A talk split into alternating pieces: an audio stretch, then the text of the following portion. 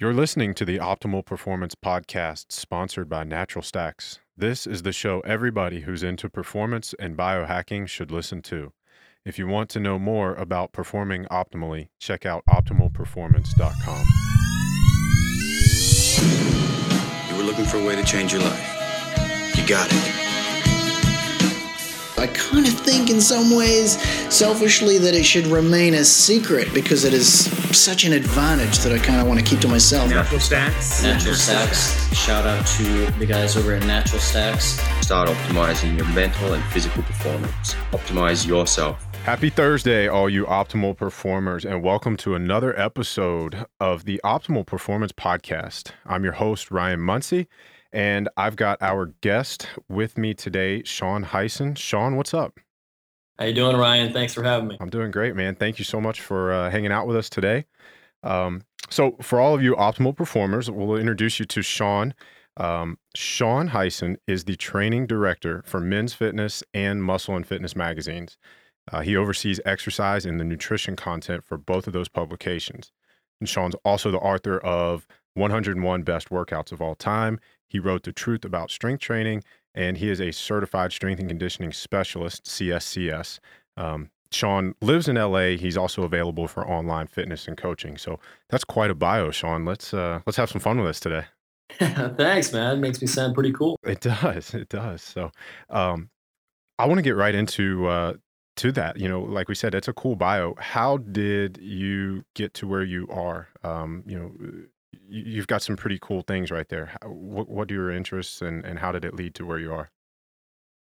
Well, I really got into, I mean, I always knew I was going to do writing. I was always a writer and I really liked working out. I got into fitness in college. So I was just very lucky when I got out of school. I was able to combine those passions and it's like, well, I, I like writing. I like write, I like fitness. I'll maybe I'll write about fitness. So I got a job at Men's Fitness. I was an editorial assistant in the beginning. I just did all the gopher jobs in the beginning and I I worked my way up, and just uh, surprisingly, I was one of the probably the only guy on the staff at the time who really had any real passion for fitness. The rest of them were professional journalists, and they knew how to put out, out a magazine, but they didn't necessarily have any great knowledge or you know desire to learn more about about training and nutrition. But I did. So just by applying myself, I, I sort of took the lead in that that role and educated myself along the way. Got the CSCS and became the fitness editor, and it built up from there. All right, that's really cool. So you got your CSCS um, while you were working for them? Yeah. Okay. Okay. Um, so how did you kind of move up the ranks with them? Uh, well, I was, I was uh, like I said, I, I, was one of the few guys who knew about fitness, so it kind of became natural for them to give me more and more stories right off the bat that were you know fitness related as opposed to the lifestyle stuff and you know the grooming and, and fashion stuff which obviously I know nothing about. So I, I, became sort of the, the go-to guy for all the all the core fitness content. And uh, you know I just the interest that I expressed in it allowed me to, to take on more and more in that department. And I started doing the interviews with the athletes and the some of the, the cover guys and the fitness models. And I started checking the photo shoots where we you know would show the all the different workout moves and how they're demonstrated. It built up from there, and yeah, I got the CSCS and just uh, I just made it clear that I wanted to be involved in all things you know fitness. This is my passion, and, and I just uh, learned by doing. Gotcha. Well, we are the Optimal Performance Podcast, so you know the whole fashion and, and all that grooming that doesn't matter. But you know, you said that you are uh, getting to interview a lot of the people that that the magazine features. So I want to dig into that a little bit more. You know, your position gives you, as you said, some some inside insight and perspective on on what these guys are doing. Um, what kind of trends do you see with with the most successful guys in terms of optimizing their performance? Uh, well, whether it's with uh, the strength coaches I talk to or the athletes and the, the celebrities that I've interviewed, they, they all have a really positive attitude. It all begins with that with attitude, and they all have this this thing of like I'm gonna just set a little goal every day and I'm gonna accomplish this little goal. That's how you you can get someplace big in life without being overwhelmed by it. You know, they say like, all right, as long as I hit this workout today, as long as I do this little thing for you know to work towards self improvement, I'm gonna get there eventually. It doesn't have to be a humongous change at a time. I mean, nobody loses 20 pounds in a weekend. It's got to be you know a system of consistently doing things correctly over a long period of time. So it's, it's their attitude and, and their discipline. And, and I found a lot of these guys to be really inspiring, just the way they live. And, and a lot of the guys who were at the top of their field, you know, some of the, the highest, most respected uh, trainers in our industry are also some of the most altruistic. They're really generous with their time and their knowledge. They're an open book. And uh, you know, they'll help anybody who comes to them. And I've always thought that was really, it was really privileged to be around guys like that. It's, uh, it's very inspiring. Okay. All right, very cool. So we've got be positive, discipline, be generous. I mean, those are those are attributes of any um, outstanding human being. So um, yeah, and uh, one more thing I'll add to that: a lot of people I've interviewed who, who've had enormous success with weight loss, or they've had huge body transformations. They didn't do it for anybody else. I, that was a misperception I had when I first got into this. I thought that, like, well, you know, if a guy really wants to you know, get in shape and, and, drop a lot of fat. You know, maybe he needs to be motivated by money or he wants to look good for some girl or he wants to impress somebody.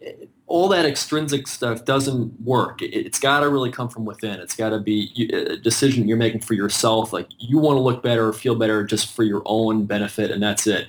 You, you can't you're not going to stay motivated to make any changes if it's to impress somebody or to, to shut somebody up, to prove somebody wrong.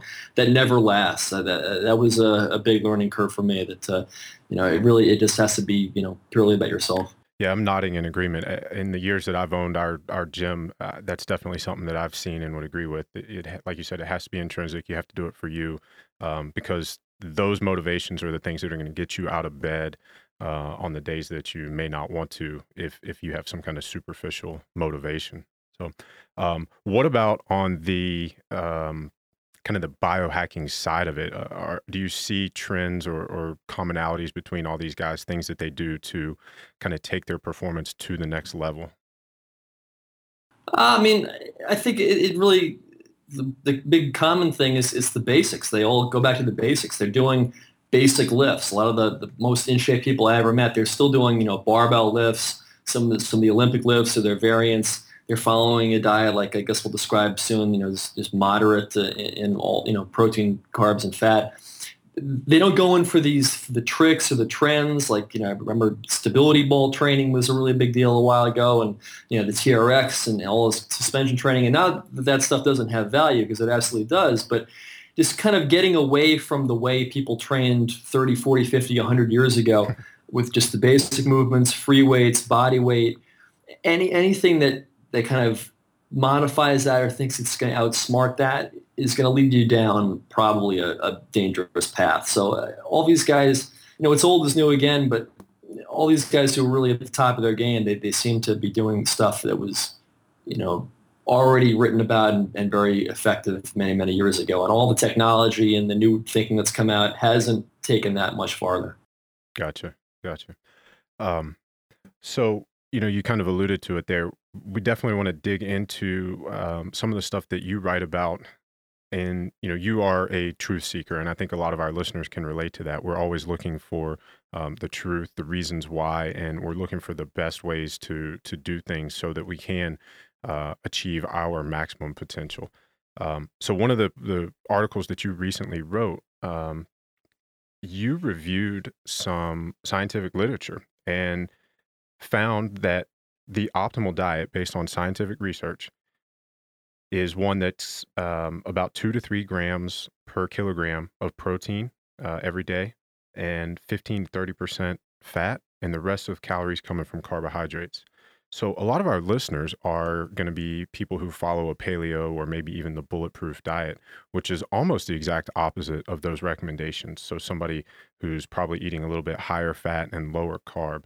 Um, so, so a recommendation like that's going to kind of catch some of us off guard. Can you explain uh, some of the science behind that? Yeah, well, this is just what I was saying. It's the diet that was described, that you just described, is basically what, what bodybuilders like Arnold and those guys are doing 50 some odd years ago. It, hasn't really changed that much because it hasn't needed to. Basically, this this meta-analysis, these guys did, did, looked at a lot of different studies, and they found that you know the, the commonalities among a lot of amateur bodybuilders, drug-free amateur bodybuilders, was that they were eating, like I said, two to three kilograms, or about, about a gram to a gram and a half of protein per pound of body weight a day. 15 to 30 percent of their uh, their calories from fat, so you know roughly 20 percent and was the average. and the rest was from carbs. And that was just that consistently came up again and again. That's what the what the guys who were successful in bodybuilding were doing when they when they didn't have steroids, when they weren't necessarily genetic freaks. This is what most of the successful bodybuilders were were doing. So I mean that's that's your answer. I mean that must be what works. If that's what's working for most guys, why isn't it going to work for you and me? And it, it probably seems a little jaded and outdated and ineffective compared to some of the the new research and all these uh, all these buzzwords coming out about how successful you know low carb diets are, but you know the, the proof is in the is in the uh, the longevity of it. And this is what what guys were doing many years ago. It's what these successful guys are doing now. And the reason it works is because it's not extreme. It's it's easy to sustain for one thing when you're eating a moderate amount of carbs and then cut to the bone. You don't go crazy. You don't have uh, lulls in energy. You're able to stick with the diet longer. Uh, that's you know it's a good amount of protein. It's enough to sustain muscle mass when you're dieting, but it's not so much that you're eating chicken breasts all day long. And you know the fat is is just enough fat to support hormone levels, but it's not so high that it's going to keep you out of a caloric deficit. Which is a lot of things. A lot of times that's a big mistake people make. They forget that when they're eating a lot of fat, even though the carbs are low, that's still a lot of fat, and a lot of fat means a lot of calories. So it's very hard to achieve a caloric deficit, and that's really what you need to uh, to lose fat. Nobody can argue that. So it's really just a it's a diet of moderation, and like the reason it works is because it's it's sustainable and, and it's healthy too. It allows it's not cutting anything out completely. You're not devoiding yourself of any nutrients. You can have potatoes, you can have rice, you can have vegetables, fruit, and it just it works better for the long term. Yeah, I think there's a couple of things you said in there that that listeners should pay real close attention to. I mean, longevity, consistency, sustainability. Um, you know, we want something that we can do forever, not six months at a time, and then have to go and do something else. Um, the other thing I'll, I'll add to that is, you know, your demographic, the the folks that you deal with the most are they're fitness people. They're people who everybody you mentioned as as an example, people who are uh, lifting heavy weights. Uh, anywhere from three to seven times a week, um, and doing some type of other activity, whether it's walking or cardio of, of some sort on top of that weight training. So a lot of uh, bulletproof dieters um, or, or even some paleo dieters are not strength training that frequently. So they may not need quite as many carbohydrates as that bodybuilder diet. So I think you always have to, um, as we look at diets that are out there, we have to look at what our goals are, what our needs are, uh, and compare that to um, what the literature is saying and, and what is being presented that way. So, you know, if you are uh, somebody who's following Body by Science, where you work out once every 10 days and it's extremely high intensity. Um, I, I, don't know if you're familiar with it, Sean, but it's a, um, very much like uh, the Arthur Jones uh, and the Nautilus hit training from from back uh, in that era, where you know it's it's one workout uh, every seven to ten days. So if that's you, then you wouldn't need the amount of carbohydrates on a daily basis as these bodybuilders. So um, I think needs assessment and goals is a very important thing to to keep in mind when we look at these approaches and, and try to pick the right one for us. And the other thing that, that I've always told people too is everyone's unique and individual and we need to try what works best for us. So, you know, if you're in if you have questions about it, try it yourself. Pay really close attention to how your body responds to it and and go from there. Yeah, Ryan, you make a great point. I think that people people who do best on low carb diets are generally the, the, sedentary populations that aren't weight training, they're not playing sports. Therefore, they just don't need that many carbs for the sake of energy. So if, if you're you know an, an overweight housewife or executive or something, and you're really not making time for weight training, yeah, I wouldn't recommend eating you know a, a gram or two grams of carbs you know per pound of your body weight. So, so we're talking about longevity, consistency, and I think that's a it's a great fit for you know natural stacks and and what we're trying to do here with the product line.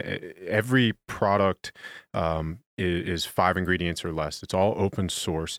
Um, everything is, is is trying to be as transparent as possible, letting consumers see exactly what's going into their bodies.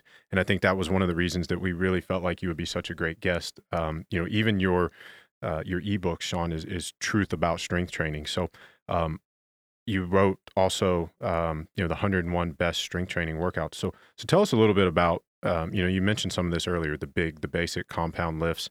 What's what are some insights that you can share uh, on the strength training side, you know, for people who are interested in that?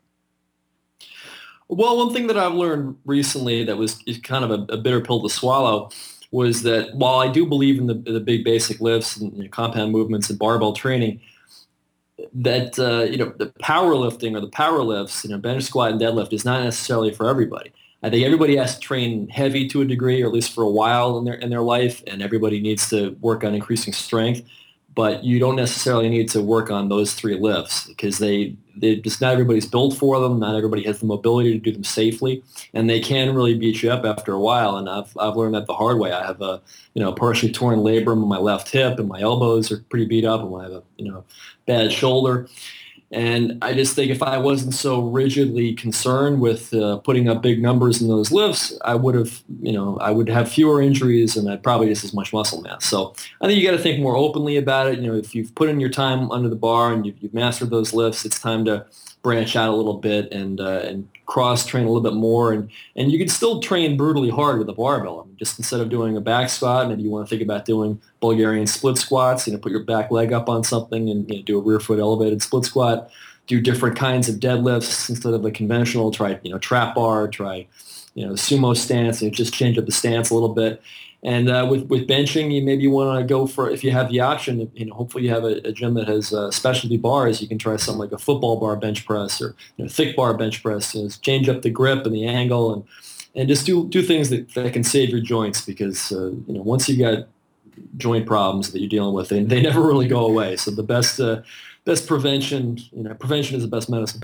Yeah, and, and I'll piggyback on that, and you know you don't have to use the barbell to go heavy either. You know, you know, we use a lot of dumbbell, kettlebell moves um, in our facility. So, um, for people who still want to squat, we can do goblet squats. You can go heavy on those, or uh, double kettlebell rack squat. Um, you know, if you can work up to your body weight in that, um, that's that's ridiculous strength, and that has a lot of carryover to everything else in life. And as you said, Sean, you don't have to beat your body up with the bar, and you know just because you're not biomechanically suited to certain power moves with the barbell doesn't mean that you can't squat, bench, or deadlift with other implements. For um, sure. And you, you know, you mentioned joints and, and injuries and stuff. Let's get into recovery a little bit. What are some of your favorite recovery techniques? Uh, well, I think nutrition is the main thing. You've got to be eating clean. You know, getting sleep is no joke. You have to get I mean, some people function at less, but I think minimum seven hours for most regular people. For me, a big thing, at least in recent months, has been uh, mobility. Just every single day now, I, I, take 10 or 15 minutes to just do some kind of stretching, some kind of a. I like a lot of Kelly Starrett's videos on uh, on YouTube, his uh, mobility WODs. You know, I like that contract and relax technique. You know, just get into a, an uncomfortable stretch position, contract that muscle really hard for five seconds, let it go for 10, just relax into it and repeat a couple times. Just I, I, think people they stretch, but the mistake they make is they, they don't have the patience for it. They don't stretch long enough. They'll get into a you know they'll do three sets of thirty seconds and you know you know a hamstring stretch and they're they're done. You've got to really you know camp out on these these uncomfortable positions for a while to really get them to open up. And the more I've done that, the uh, just the better I've felt and the less injuries I've had. Yeah, you know, I was at a, uh, a conference down at uh, at Sorinex Summer Strong last weekend, and, and very similar statement was made about stretching that it should actually help you feel better. It should it should reduce tension, not increase tension um, after you do it. So, um, give us an example. You know, you said um, you know contract for five seconds, relax for ten. Um, give us like one muscle group or, or an area of the body that you use that on, and, and kind of walk us through one.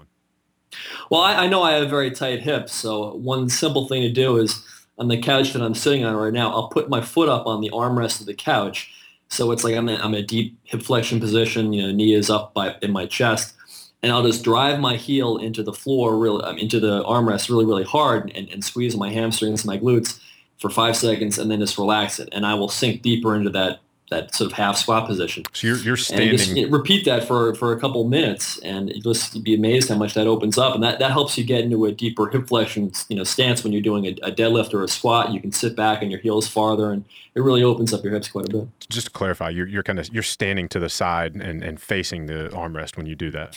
Right. Yeah, I'm standing off the side of the couch. Uh, my my foot is on the the armrest. I'm facing the couch. Gotcha. So it's just my kind of hard to demonstrate it, but my my, my right. leg is uh, kind of up in the air. It's being supported by the the armrest of the couch. Right. And I'm just I'm just driving my heel into it to activate the hamstrings and the glutes, and then I relax it and I'll sink deeper into that position, and then and then you hold out, you know, hold it for a while, and just you'll go deeper and deeper. Then the next thing you can do from that is you know, turn your leg out to the side, turn your knee out, and rest rest your uh, your shin, the side of your shin, on the uh, you know, I guess the peroneal muscles on the armrest of the couch, and then lean forward, do a piriformis stretch from there, and you can apply the same principle. You know, drive your, your leg down, then relax, and you'll sink deeper into that into that stretch.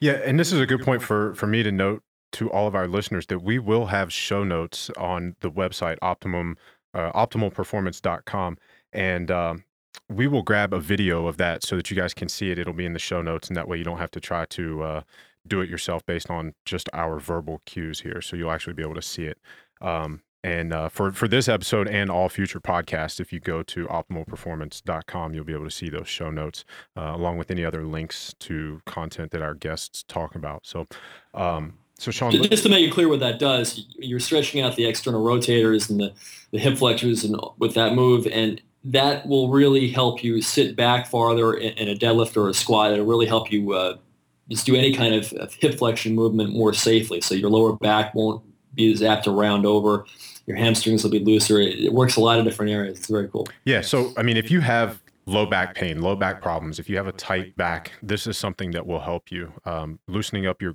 your glutes, your hamstrings, those external rotators, like Sean just mentioned, all of that stuff will help with back pain. So, um, if if you think you have low back pain uh, or a tight back, definitely try this one, and and you'll get some experience. Or if you sit all day long, even if you don't think you have back pain, you need this one. Yeah. Um, all right, cool. Well, so we talked about recovery. What about uh, like pre-workout or um, you know whether it's a supplement or a routine that you have to make sure that when you hit the gym um, or any other physical performance, what kinds of tricks do you employ, Sean, to to kind of get the best out of what you're trying to do?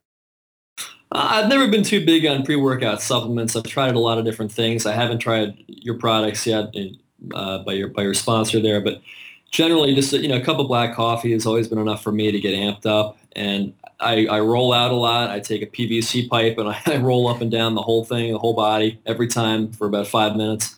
And like i said some mobility drills and then i just i kind of get into it. And uh, for me i think uh, it's nice like pre-workout but the first thing i do in the workout oftentimes is some kind of light machine or dumbbell exercise just to pump blood into the muscles, just to get, get the joints and everything kind of, you know, you know, lo- loosened up and, and ready to go heavy. I very rarely will go in and just, you know, just load up a barbell and do a heavy lift right away because I just feel like that's too stressful. And that's, that's a trick I learned from, from John Meadows, the Mountain Dog bad guy. It just, it's a good idea to start off with something that sort of, you know, primes the pump before you get into uh, the heavier work. Yeah, John's an awesome guy. I got to uh, work with him for uh, about a year, year and a half. So as soon as you started talking about those machines or the, the kind of pre-pump movements, it made me think. Yeah, you know him. what I'm talking about. I know exactly what you're talking about. So, yeah. um, one thing I'll add about that is, is the first question I always get about that is, oh well, you know, isn't that going to wipe me out for my main lift? I'm going to be exhausted. I don't want to, you know, get spent on my first exercise. And, and I, have never found that to be the case. I, I, can do 50 glute ham raises before I get under the bar for a squat, and um, you know, it doesn't affect my pounders at all. It, it, might affect them in the beginning, but then that's just telling you that you know you need work in that area. If you're yeah. that weak that you you know a couple sets of uh, of leg curls or glute hams you know wipes you out for a main lift, then you know you got bigger problems. Yeah, and and the thing I'll again add to that is you know you may see a decrease in that main movement for the first week or two but right. after three or four weeks it goes up and, and even exceeds what you were doing before that. And you know if you can create a body that can withstand more volume and more of that workload and then still perform at a higher output afterwards then you have done exactly what we're trying to do in the weight room and that is build yourself into something bigger and better. Yeah it's a matter of taking you know one step back and take two steps forward let's move on from that shift gears just a little bit. I want to know you mentioned earlier that you're you have always been a writer. Um, walk us through your creative process a little bit. You know if you decide hey i want to write an article do you how does that work? Do you do you sit down and say i'm going to write about this is it just kind of an idea that hits you and you you're like oh man i got to find paper and write it down how's it go for you? Well I, I wrote a book about this. I wrote an ebook about this process called uh, how to get published you can pick it up at writingforfitness.com john Romaniello and uh, lou schuler and i worked on this together it, it just yeah i mean with uh, with fitness magazines, there is it's such a formula. That's the thing. It, it, people have to who want to freelance for fitness magazines have to realize that you know okay, this is going to be maybe a 200 word intro to the story, and then we're going to have these three bullet point tips on on whatever you know topic we're whatever uh, topic we're addressing. These, these are our three you know, the serviceable information tips, and then a quick conclusion, and then you're out of there. There's exercise descriptions, and then that's it. it, it it's really short and sweet. So, you know, at this point, I can I can crank through them pretty fast, but sometimes I just I'm just looking for that one idea, that one kind of joke that gets me off and running. Like, uh, I just I need one I need one sentence in the beginning uh, of a story to to kind of set the tone for the whole thing. So I think yesterday I was writing about, um, you know, about how a push pull split is is better for some people than, than a classic body part split. And and I was I, my intro was something like, you know, we know you love your body part split like you love Mr. Fuzzy Wuzzy, your teddy bear when you were a kid, but you know now it's starting to look silly and embarrassing. So we so I, I kind of set up a metaphor from that, and then I explain why this idea is better than that idea, and then it kind of ties in at the end with some kind of kicker joke, and that's generally the process you'll see in men's health and men's fitness, and. Uh, yeah, once I once I find I, I get that that that metaphor down or whatever that main idea is that I want to express and, and, and the joke that's going to make it more palatable to a mainstream audience and not so dry and technical. Once that's achieved, I'm pretty much off and running. Is there a time of day where you feel most creative? Mornings, evenings, um, coffee, any particular supplements, anything that, that really gets you flowing?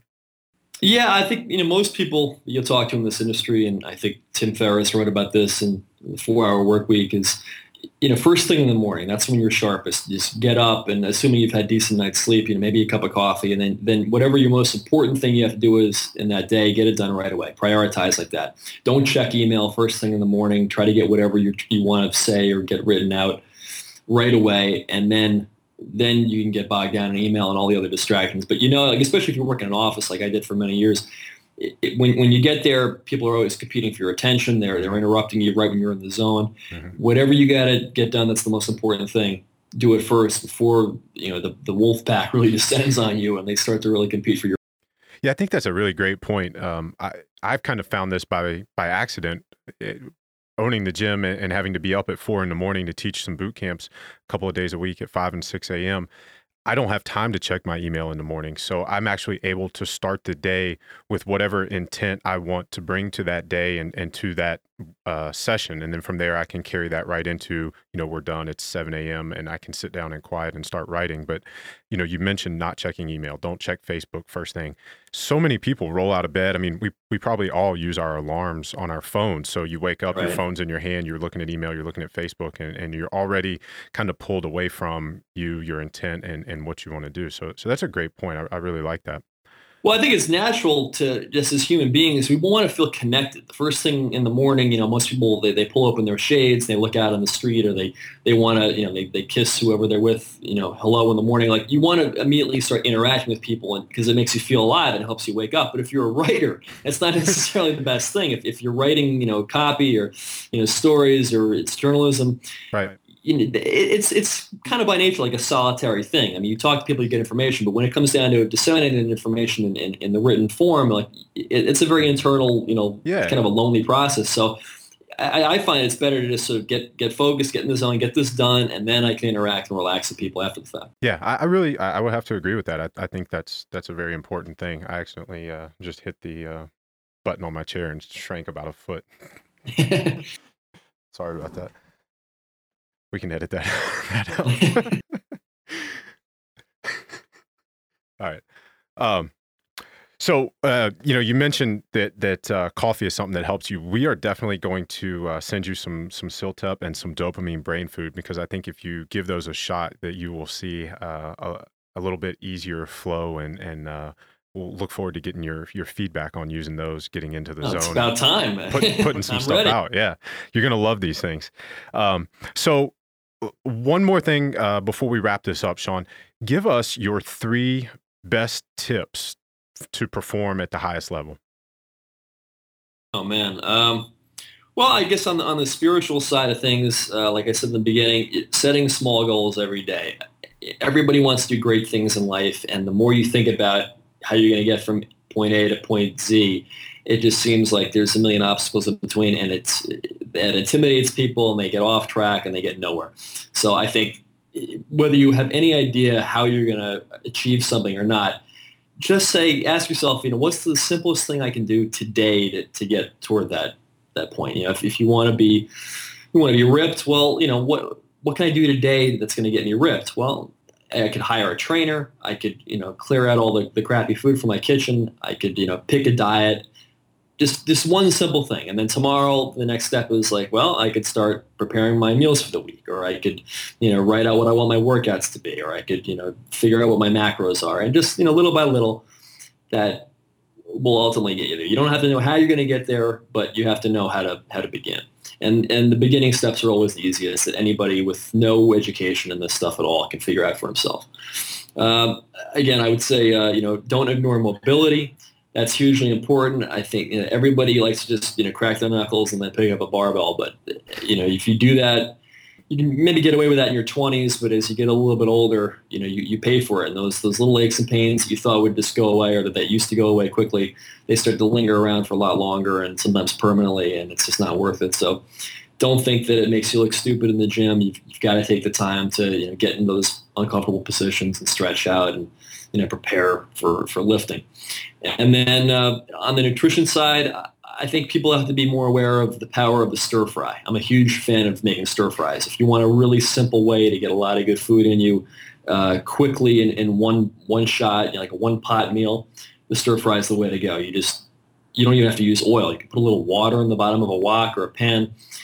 You know, cook up your chicken or your fish, you know, some kind of protein. You chop it up, throw it in there, cook that up, add some vegetables, serve it over a bed of rice, and you're done. And it's delicious. You serve it with soy sauce, or throw some uh, some garlic chili um, sauce on it. They, it's in the Asian uh, section of your food store, and it's just it's fantastic. And that you can you can cook those in bulk. You can have them for a whole week, and uh, I just make use of that a lot. It really gets all your, your clean carbs, your vegetables, and your protein in one place. Man, I'm hungry right now just listening to that. um, well, that's, those are awesome, awesome tips. Thank you, Sean. So, uh, all of our listeners, you can get more of Sean at seanhyson.com. Uh, check out the truth about strength training there. Um, and Sean, you said you're you're getting ready to redo the website.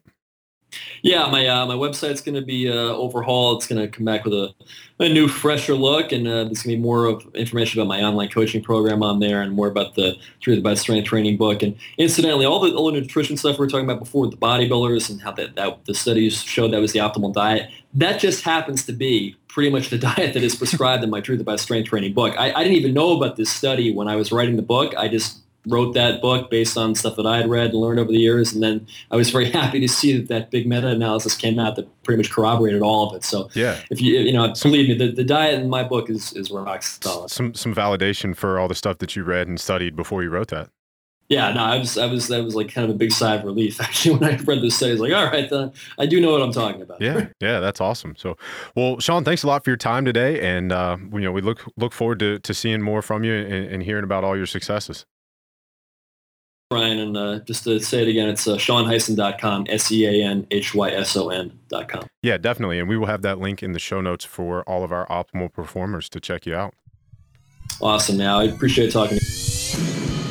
You were looking for a way to change your life. You got it. You've been listening to Optimal Performance Podcast. Remember, you can find show notes for every episode along with video version at optimalperformance.com. And also remember, Optimal Performance Podcast loves your five star ratings. So head on over to iTunes, show us some five star love. And not only will we read those reviews on the show, but you will be entered into a raffle to win some free Natural Stacks goodies. See you next Thursday.